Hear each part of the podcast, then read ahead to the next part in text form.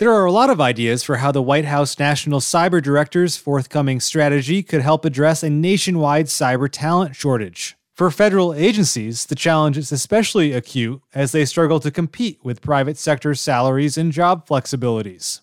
Agencies hired more than 42,000 cybersecurity and IT professionals between 2015 and 2020. They now account for 7% of the federal workforce. But cybersecurity remains a high risk functional area in the eyes of the Office of Personnel Management.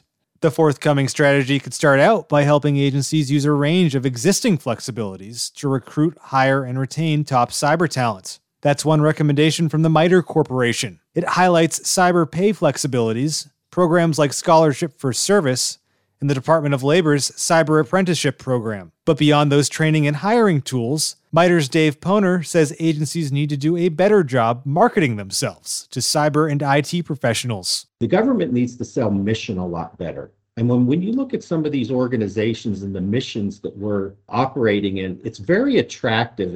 You know, to, to many of many of those in the workforce, including the younger workforce.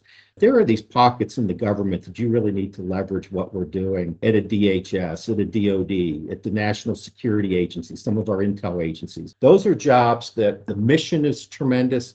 And I think that the training and what individuals can do for their careers working in those environments is, is really a great opportunity that we need to sell more. The Foundation for Defense of Democracies recommends the new strategy consider establishing a federal cyber workforce development institute. Mark Montgomery, Senior Director of FDD's Center on Cyber and Technology Innovation, says the Institute would allow agencies to draw on shared resources for employee education and professional development. And Montgomery says it would show individuals that the government has an interest in their career progression. In other words, get me to that point where I'm doing more leadership roles or wider responsibilities faster. And the way you do that is properly developing people. If we have that intrinsic value of government service, if we have appropriate pay bands, and if we have a good system for developing personnel as they move through it, we're going to have exceptional retention. FDD says the Institute could also address another issue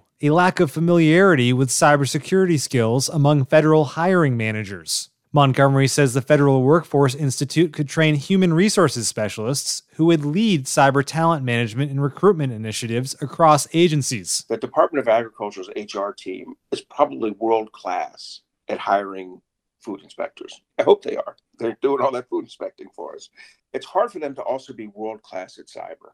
And as you get to smaller and smaller federal agencies, it's harder and harder. Many of these federal agencies, cyber is not a principal mission. It's a principal vulnerability, but not a principal mission. Federal agencies do their own hiring. We've got 101 of them. What we want to do is make sure that in their HR teams is someone with a good HR cyber understanding. The Information Technology Industry Council, meanwhile, says agencies should prioritize skills based hiring as opposed to what it calls overly rigid education and experience requirements relied upon for the traditional federal hiring experience. A lack of good cyber workforce data is another key issue the Office of the National Cyber Director could address in its forthcoming strategy. Irv Lachow, Division Chief Engineer at MITRE's Homeland Security Enterprise, says the issue is especially important to attracting and growing a diverse cyber talent pool. In order to understand how well we as a nation are doing on this issue of cyber workforce, we need to understand the demographics of that workforce. And we don't actually have a good snapshot of that at the national level. And so we don't have a baseline. And so if you don't have a baseline, you can't track how well different policies or initiatives are doing because you don't have consistent data. Lachow points to a National Science Foundation report on women, minorities, and persons with disabilities in science and engineering. A similar report on participation in the cyber workforce, he argues, could help address diversity, equity, inclusion, and accessibility challenges and DEI&A has been a major priority for agencies under the Biden administration. I think there's an opportunity for the government to take what NSF has done and apply that to the cyber workforce and get into even more detail. How many people are cyber analysts? How many people are threat analysts? How many people are working to help this? And that I think would really help, you know, the nation understand where it is, where it needs to go. It can help the private sector, it can help academia, and it can even help the government and some of the initiatives that it has, for example, you know, like in the CHIPS Act, where it's trying to bolster this kind of participation to be able to target programs and funding and grants to try to elevate that. MITRE is also recommending the strategy include a way to leverage neurodiverse individuals. Neurodiverse people, which includes those with autism, are often proficient with advanced digital skills. But autistic candidates are less likely to be hired, MITRE says, because interviewers often lack knowledge about autistic traits like sensory sensitivities, or reduced facial expressions and reciprocation to smiles and handshakes. And again, there's a lack of data. Teresa Thomas is the program lead for neurodiverse talent enablement at MITRE. There's not a lot of data on how many people are already in the federal workforce who are on the autism spectrum, you know, and especially not in these cyber roles. The data that could prove, you know, how well they could do or how well they could fill the gaps is lacking for sure. In 2020, the National Geospatial Intelligence Agency became the first federal agency to participate in a neurodiverse federal workforce pilot program. Thomas says NGA's experience could help inform other agencies as they look to potentially hire and retain neurodiverse individuals. It's a big population and it's definitely worth tapping into if we can get them and keep them. It's not going to fix all of our cyber hiring problems, but it sure is a step in the right direction.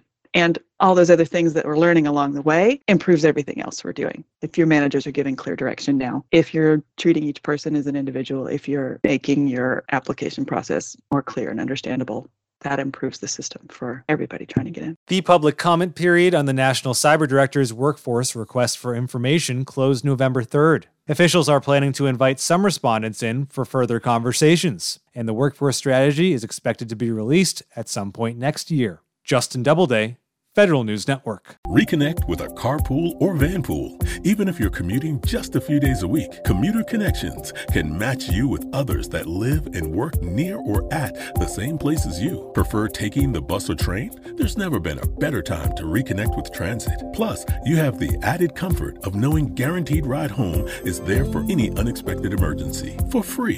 For more options, visit commuterconnections.org or call 1 800 745 RIDE. Some restrictions apply.